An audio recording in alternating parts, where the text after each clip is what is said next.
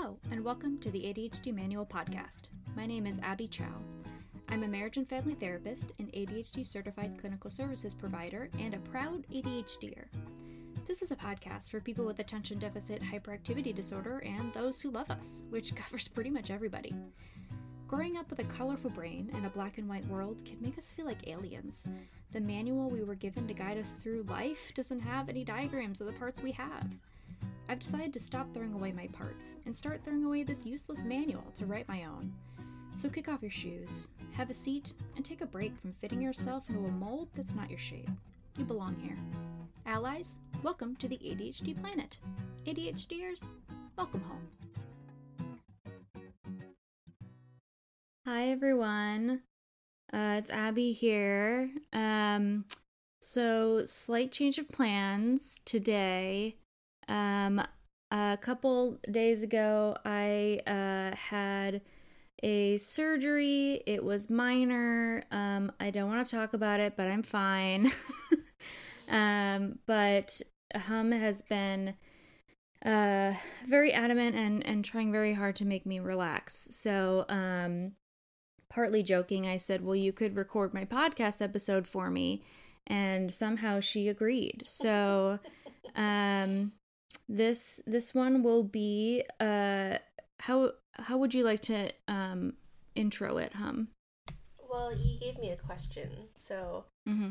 I'm basing everything off of that. So, um, what you want- question will you be answering Yeah. So the question Abby asked me earlier was, "What are some things about ADHD you're glad you know that comes up often in my day to day as a spouse?" And uh, what are some things that are just helpful to to know? great all right take it away take it upstairs and i'll see you later Thank you so much to Hong for uh, taking over for me tonight, and um, I think that you all will find her just as adorable as I do. um, and if after today you are wanting more, then you can pop over to Patreon, and we recorded a whole video episode on The Bachelor. So if you want more uh, more Hong footage, that's where you can find it. Um, but yeah, I'll I'll see you see you all next time and uh Hong take it away. Hi, Abby's listeners. Uh, it's Hong. I'm uh, a little nervous, so uh, bear with me as I, I kind of talk through some some of the ideas that I had based off of Abby's question. Um, you know, what are some of the things about ADHD I'm glad I know about? Uh, when Abby was first diagnosed with ADHD, you know, a few years ago, um, we both had a lot to learn about ADHD and and uh, you know, kind of demystify what it meant um, and how it presented itself and what it meant for Abby, um, and also just demystify or or destigmatize what ADHD is. Um, I had no full disclosure. I'm not from a mental health background at all, so uh, I don't really know much about um, you know ADHD uh, besides what's out there in the media. Um, besides what I've heard about in you know from TV or books or whatever, um, and a lot of the you know the social norms that you hear about with like boys having ADHD and being super hyperactive and and all of that stuff. So um when when you know Abby had her diagnosis, uh it was really a chance for for both of us to learn and to um dig a little deeper into what ADHD is and specifically how ADHD affects Abby um, because one of the things that I learned is ADHD is different for every person. Um, it's such a wide, wide or broad um, diagnosis to have because you know there's so many factors to having ADHD. It's not just the uh, hyperactivity or the hyperfocus. Um, that's a big part of it, but also you know there's sensory things, um, and there's uh, rejection sensitivity dysphoria that's like not not present for everybody or you know varying degrees and so um, one of the things that i'm glad besides besides you know being married to abby um, is having her expertise about adhd she did a lot of research and she continues to be you know uh, she has like a certification in adhd and, and all that stuff and so she's she really has become this uh, expert in what it means to have ADHD and what it means to um, identify ADHD and, and, and stuff like that. So I'm really lucky. Um, she'll probably listen to this and like roll her eyes because she'll say like she's not like a you know expert or whatever, but she really is. Um, so with that in mind, and knowing that I am not an expert, and knowing that I have zero background in mental health, um, uh, here are some things that have been helpful for me as a spouse, as a partner. Um, you know, early on when you know we moved in together, bef- I think before she had her ADHD diagnosis, or maybe like right after. And so, um, some of the things that we established really early on that are wonderful um, is understanding routines. And so, setting like clear expectations about like when we'd be home or um, you know what to expect i think is a really big part of um, our relationship in terms of like timing right? Because uh, i have a very i have like an internal clock that like usually is just so spot on. Like i'm awake at a certain time every day and i go to bed around the same time um, most nights. But uh, for the most part like i i have an internal clock that's like pretty much standard um, in terms of like, you know, when people are up and when they go to bed. Uh, and so routines are, are good in that way um, because we have been able to kind of like figure out what works best for each other. Um, like I'm more, I'm not quite a morning person, but like I do more things in the morning, and uh, she does a lot more things at, at night.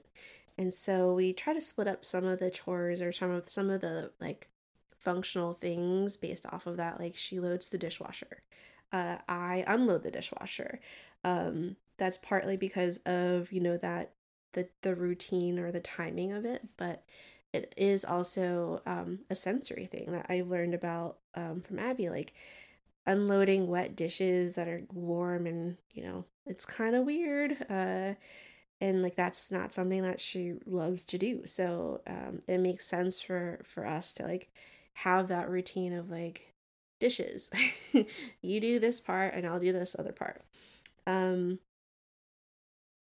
and you know some of the other things about like chores or or kind of like on that in that vein is understanding um more about that sensory stuff. Like we i talked about this a little bit, but like, you know, with ADHD, there are, you know, some sensory things that I think I had no idea were were a part of ADHD or, you know, like had any relation to it. And so um, for me, like vacuuming, I love to vacuum. it's so weird to say, but you know, vacuums are one of my favorite presents. Abby got me a Dyson vacuum for my birthday, which was like super fancy. Um, and is like the dream vacuum if if you're a fan of vacuums out there. Um, but for someone who has uh, sensory issues or sensory, you know, has like uh, is sensitive to certain noises, vacuuming really is terrible. Like I I didn't understand that until um, you know, I'd vacuum in the middle of the day because I love to vacuum and and for her it's like it's just it's so taxing on her nervous system and like it's so unpleasant um, and so trying to figure out like in our routine, like how do we fit in some of these chores that might um might be more taxing on someone who has ADHD, right? And so like I try to vacuum early morning on the weekends when I know uh you know she won't really be interrupted by it. Um or if I'm starting the garbage disposal or something, like I'll give her a heads up and like, hey, you might want to cover your ears. Uh, gonna make some loud noises over here and i think that is um something that w- has worked pretty well. You can ask Abby about it, but I I think um, keeping that in mind has been pretty pretty key. Um, just a day to day that I did had no idea prior to um, learning more about ADHD. Um, the other thing I was thinking about too was about making things super accessible. And it's really in the front of my mind right now because we just moved. And we're trying to rearrange our new space and yeah, you know, trying to fit all the things that we had in our old apartment into our new place. And um you know, we had help with moving too, which meant that like everything that we had were in boxes in different rooms. And we have an extra room in this new place than we had in our old place. And so where does all that stuff go? um and so one of the things I think about a lot is um you know, how do we make some of these things more accessible? Like Abby's talked about labeling things in some of our previous podcast messages or uh, podcast episodes. And it's true, like we do have duplicates of stuff. Like we have more than one um I don't know. I can't think of it, but like you know, we might have like more than one medicine bottle and on each floor or uh there's like a box of tissues um in every room. These are like common things. I don't know. Uh but but we do try to like duplicate things that like are um you know that like we don't have to move things from like the first floor to the second floor or from one bedroom to the next um and i think that makes it just easier like it, it makes it so that um we're not both of us actually aren't like constantly like, like moving things or shifting things out of view you know um uh, I don't think it's object permanence. I know that there's a whole episode about this, but like you know knowing that something is in one place but like n- not being able to really see it or like not remembering that it's there like you know i'm looking at like a remote for example and like we we know that the remote like is in the living room but like not being able to actually like find it i think that is um something that like if we can make things more accessible or like making like i bought like uh a like neon green sleeve for the remote so that just like, it's always easy to spot.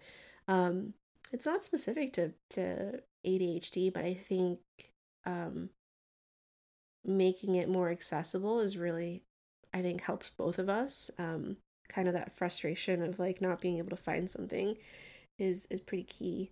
Um, and then we have an Alexa device that we keep a shopping list on, and so one of the things that we do, I think we do really well, is like, you know, when we're running out of something, we'll just say, like, hey, Alexa, like, add this to the shopping list.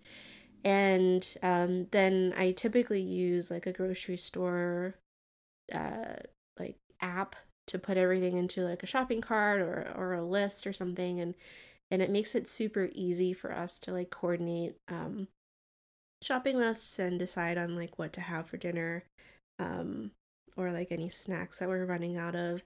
And it's it seems like a really simple thing, but I feel like when you know it's it's everyday life and you're like trying like you don't have to walk over to write it on a list. You can just like say it top of mind to to have it jotted down for you. Um, and then that's a list that we both share. And so when I'm on my way to the grocery store, I'll I'll say like, "Hey Abby, like um, add anything else you want to the list. And so she, you know, I feel like that works really well for, you know, that just in time kind of like, here's the now and like, here's what I need to do now, or like, uh, not really about the future planning, but um, just really focusing on like, Hong's gonna go do this, and here's like a couple of other things that I was thinking about. Um, yeah, and you know, if Abby's doing the grocery shopping, uh like sometimes I'm really bad at describing what I mean. Um so take, you know, texting pictures of it and being very specific about like, hey, this is what I'm what I meant. Um and that's actually something that's helpful for me too. Like you can't send me to the store and tell me to buy cheese. Like i'm going to ask like okay what kind of cheese? Does it matter what like is it sliced or do you want it black or is it shredded? Like what are you going to use it for? Because like all i i have all these questions you can't just send me to the store.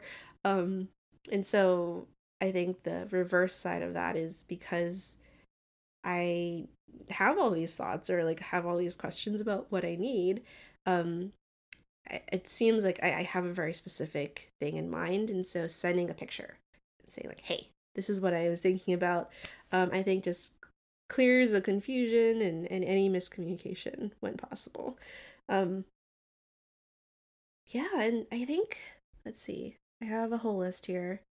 Um there's just some obvious things like you know using shared calendars uh yeah, and I think the last thing, kind of in line with like making things more accessible, is labeling stuff.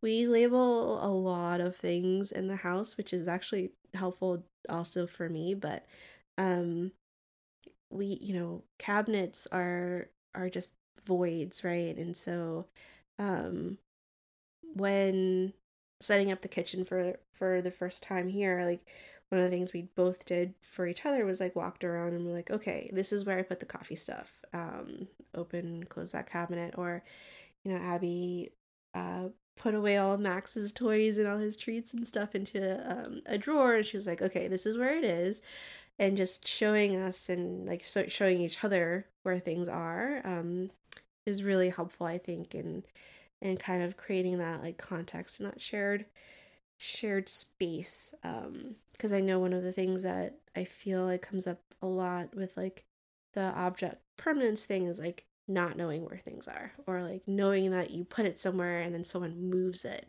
i think that's like one of the the biggest things i forget about um pretty frequently about like you know for me if i moved the the sharpie or something like it's it's basically gone for, forever for for Abby um, unless I put it back where it was before. And so um, establishing where things are supposed to be together really helps um, really helps, you know, some of that confusion down the line.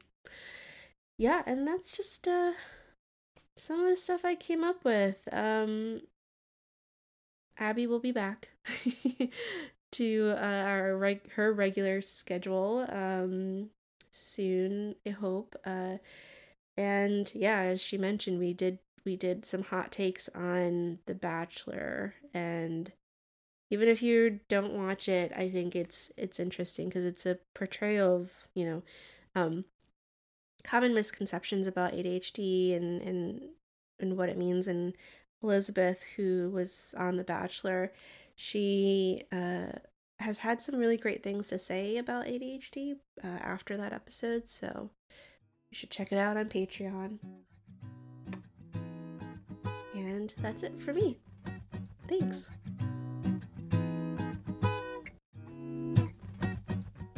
That's all for this episode, but there is plenty more at my website, theadhdmanual.com. That's T H E A D H D M A N U A L.com.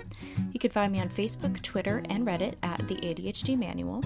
Do you have a question, comment, or story? Then I want to hear it. Email me at theadhdmanual at gmail.com. Very special thank you to my brother, Joe Miner, for composing this theme music, and thank you so much for listening. And remember to be kind to yourself. See you next time.